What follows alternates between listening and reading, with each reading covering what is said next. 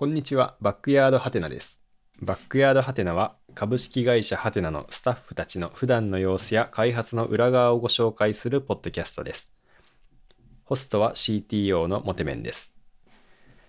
はい、えー今回のゲストは Web アプリケーションエンジニアの歌川キキさんです。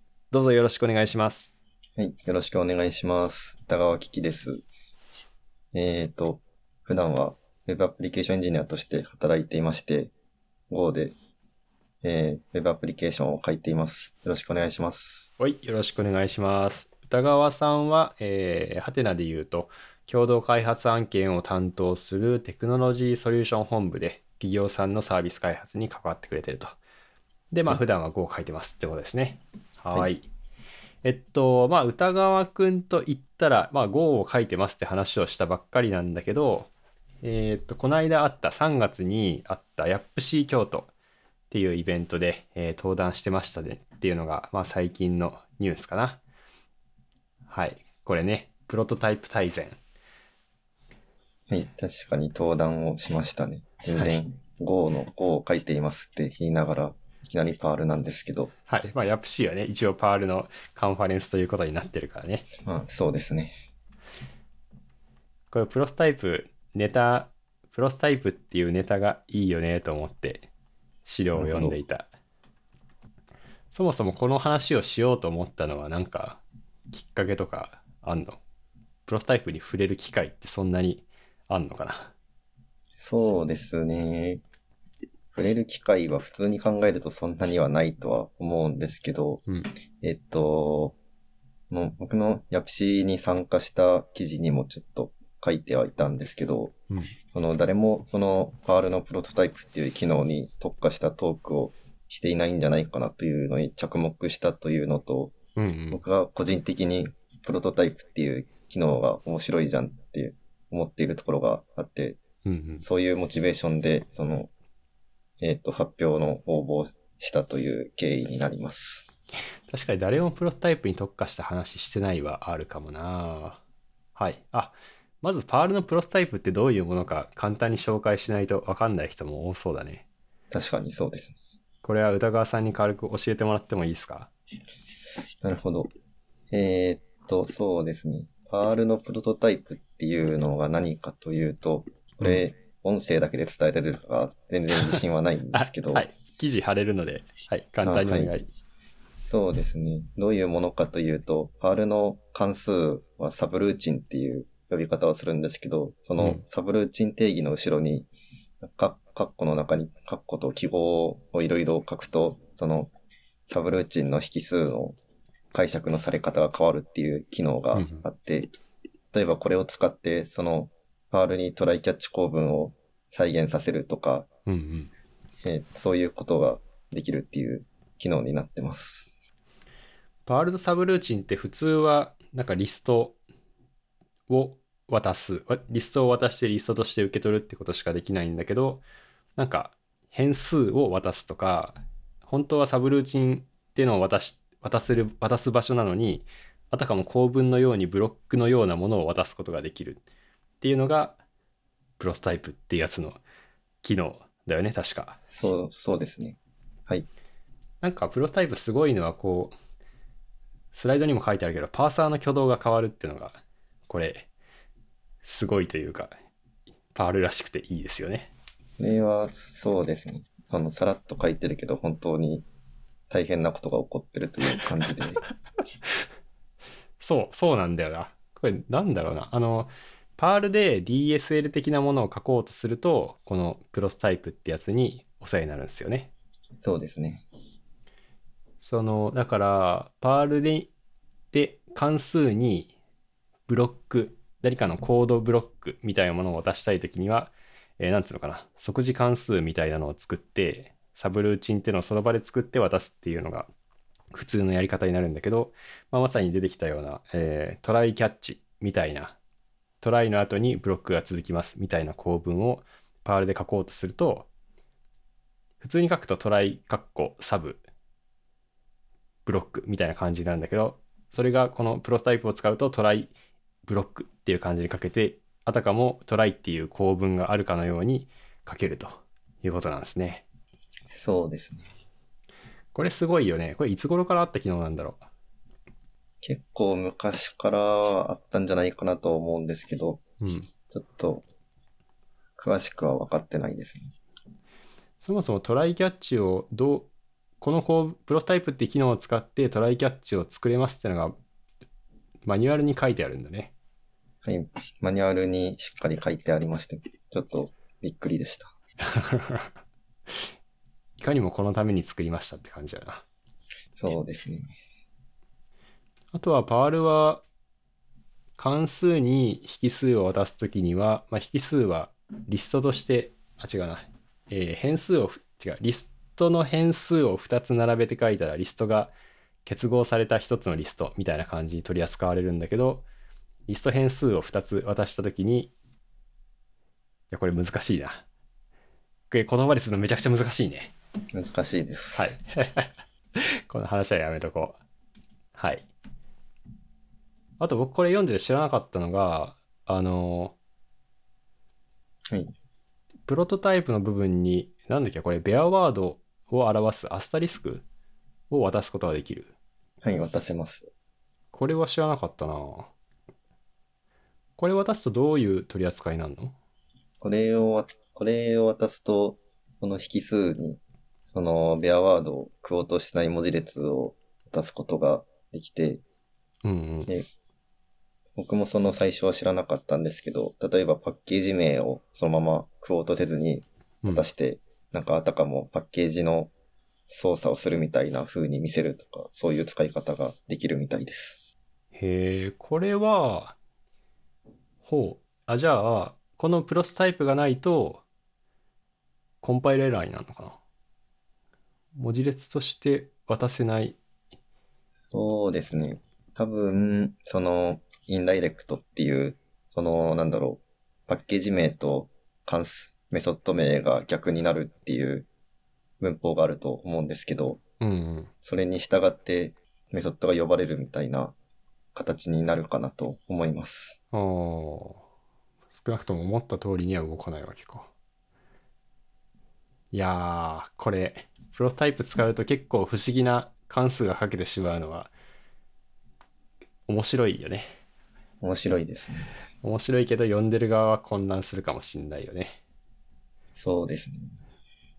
これ、この YAPC のトークの一つ、二つ前くらいにかな？YAPC Japan オンラインっていうところでも、プロトタイプの話をしていたね。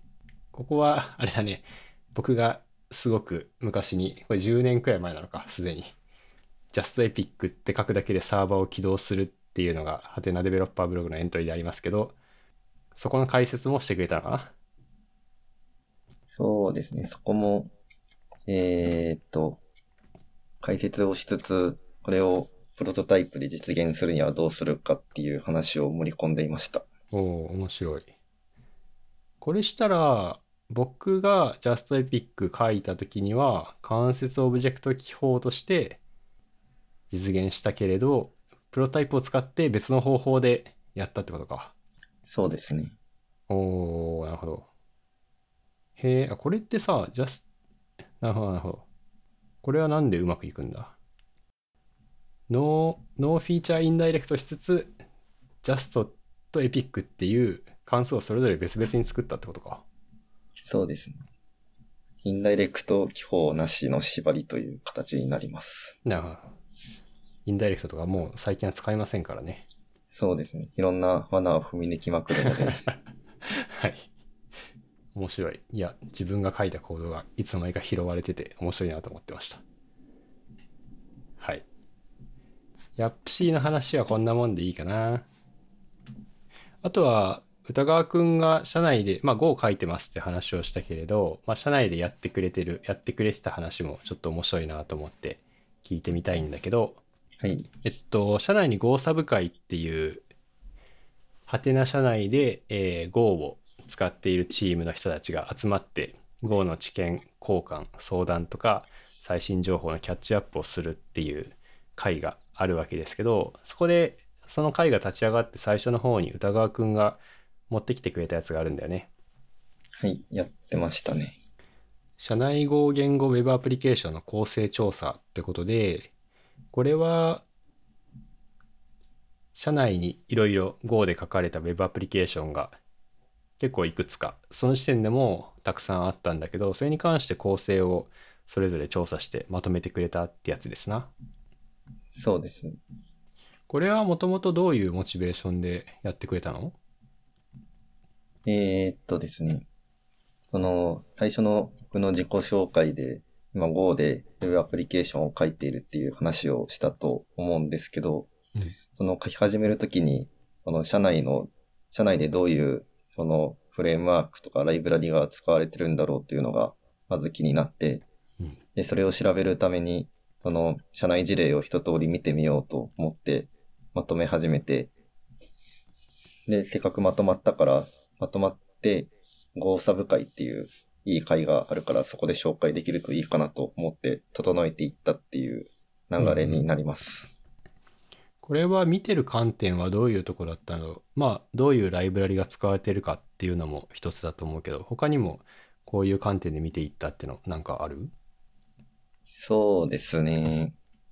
まあ、まず時系列順に並べて、一番最初のアプリケーションではこういう構成になっているけど、最近はうんその別の流れができているのかなとか、ああ歴史の流れみたいなやつ、うんうんあとは特に、なんて言うんでしょうね。その、アプリケーションの中の層の分け方っていうんですかね。うんうんよくその、えーっと、ユースケースとかレポジトリとか、そういう、そのレイヤードアーキテクチャっていうのかな。そう、層があると思うんですけど、どういう風に分けているかとかは、ちょっと結構着目して調べていました。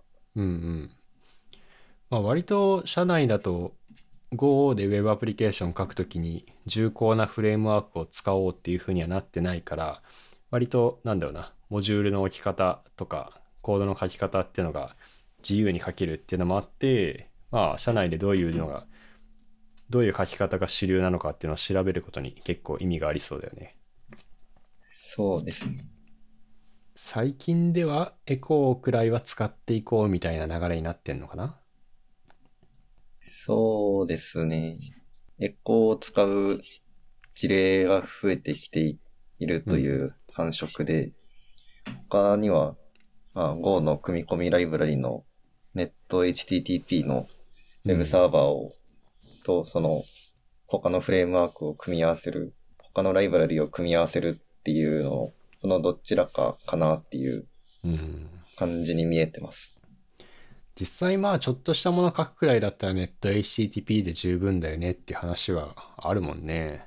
ありますね。特に最初の方に書かれたやつはそういうのが多いかな。そうですね。本当に最初、最初の方はずっとしばらくネット HTTP 一強っていう感じだと思います。割と僕が書いたやつも多いけど、その時も手癖でそういう風にした説があるな。あとエントリーポイントをまとめてるのも面白いよね、これ。そうですね。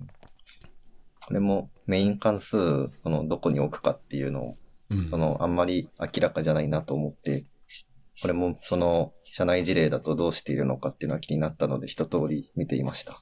うんうん、今も社内でちょっと話題になってるけど、まあ、Go のプロジェクトのディレクトリのレイアウトどうするかっていうのは、ちょっと悩むとこではあるもんね。そうですね。なんか、よく知られている、そのディレクトリ構成みたいなのがあると思うんですけど、それも、その、いまいちフィットしないというところもあるかなと思ってて、まあ、ここはその社内でもまだ模索中なんじゃないかなと思います。うん。大体まあ、リポジトリ直下に main.go を置くか、CMD ディレクトリを切るかのどっちかっていう感じかな。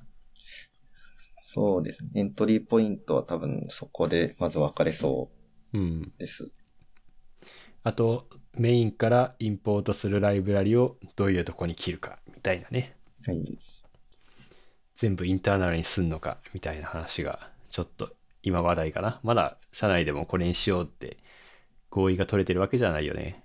そうですね。そこはまだ、その、どういう形がいいかは、絶賛議論中かなと思います。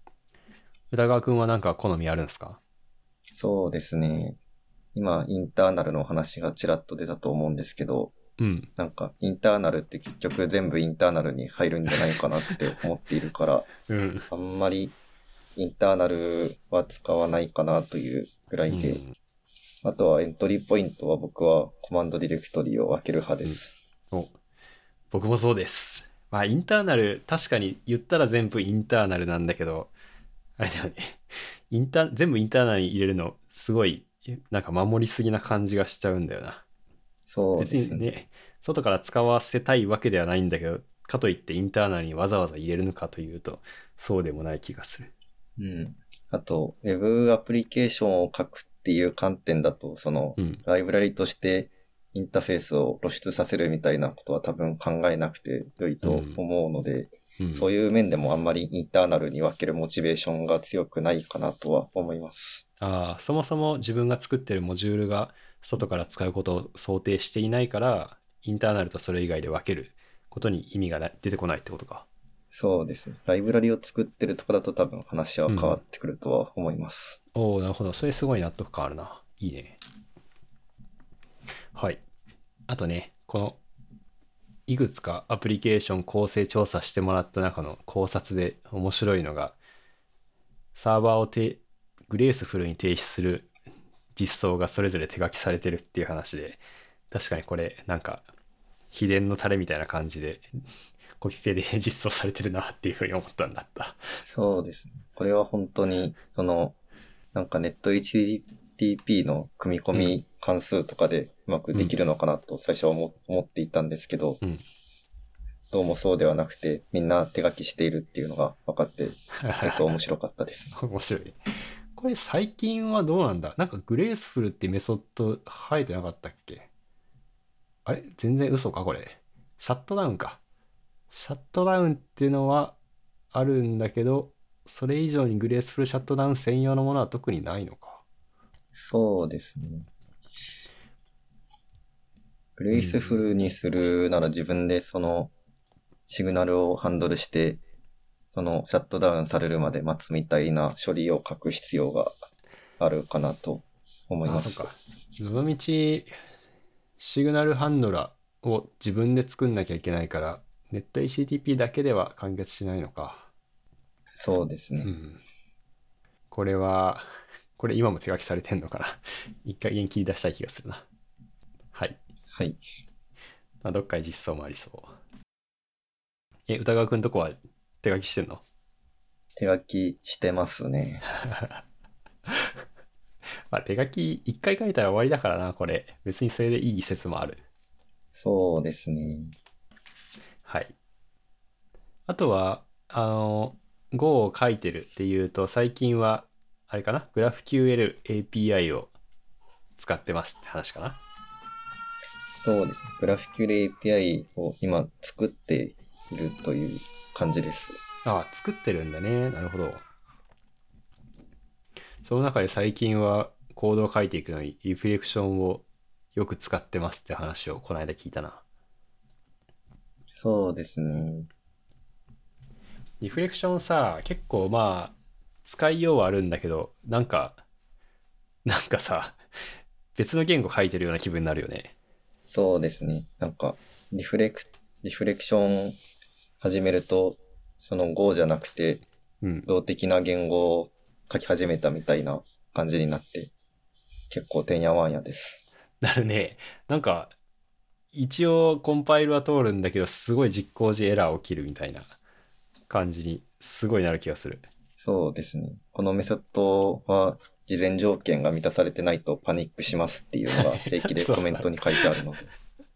事前条件、その、なんだっけ、カインドをちゃんとチェックしないと、このメソッド読んだらダメですよみたいな、そういうのですね。が多いよね。まあ仕方ないは仕方ないんだけど、なんか考え、頭の使い方は全然変わるのが面白いですね。そうですね。面白いというか大変というかって感じなんだけど。まあ、あとはなんか、リフレクト、リフレクションで結構表現力が上がるみたいな側面もあるので、なんかかっちりハマると面白いですね。おおなるほど。リフレクションってどういうところに使ってるの？そうですね。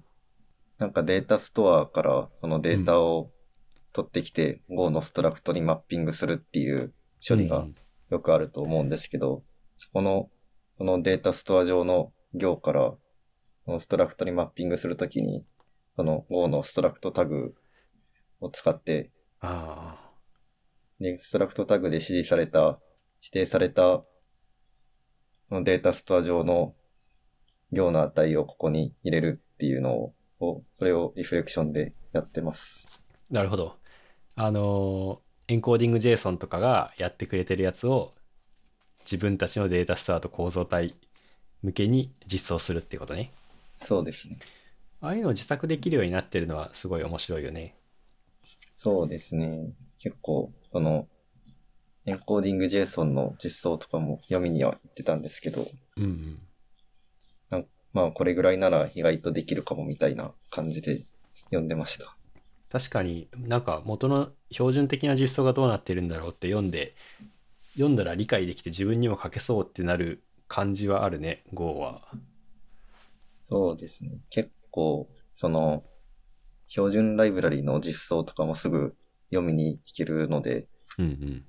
その Go が読めたら、この標準ライブラリの実装も当然読めるので、大体何が起こっているかわかるでしょうみたいな面はあると思います。うんうんそしてまあリフレクションで自分たちがコード書きやすいようになんだろうめんどくさいところだけリフレクトパッケージ使ったところに押し込めて、まあ、データ構造にマッピングさせるみたいなのを自分たちで書けるのは結構便利そうだな。はい。Go をやってる人はねだんだんなんだろう AST いじり始めるみたいなのもあるしね。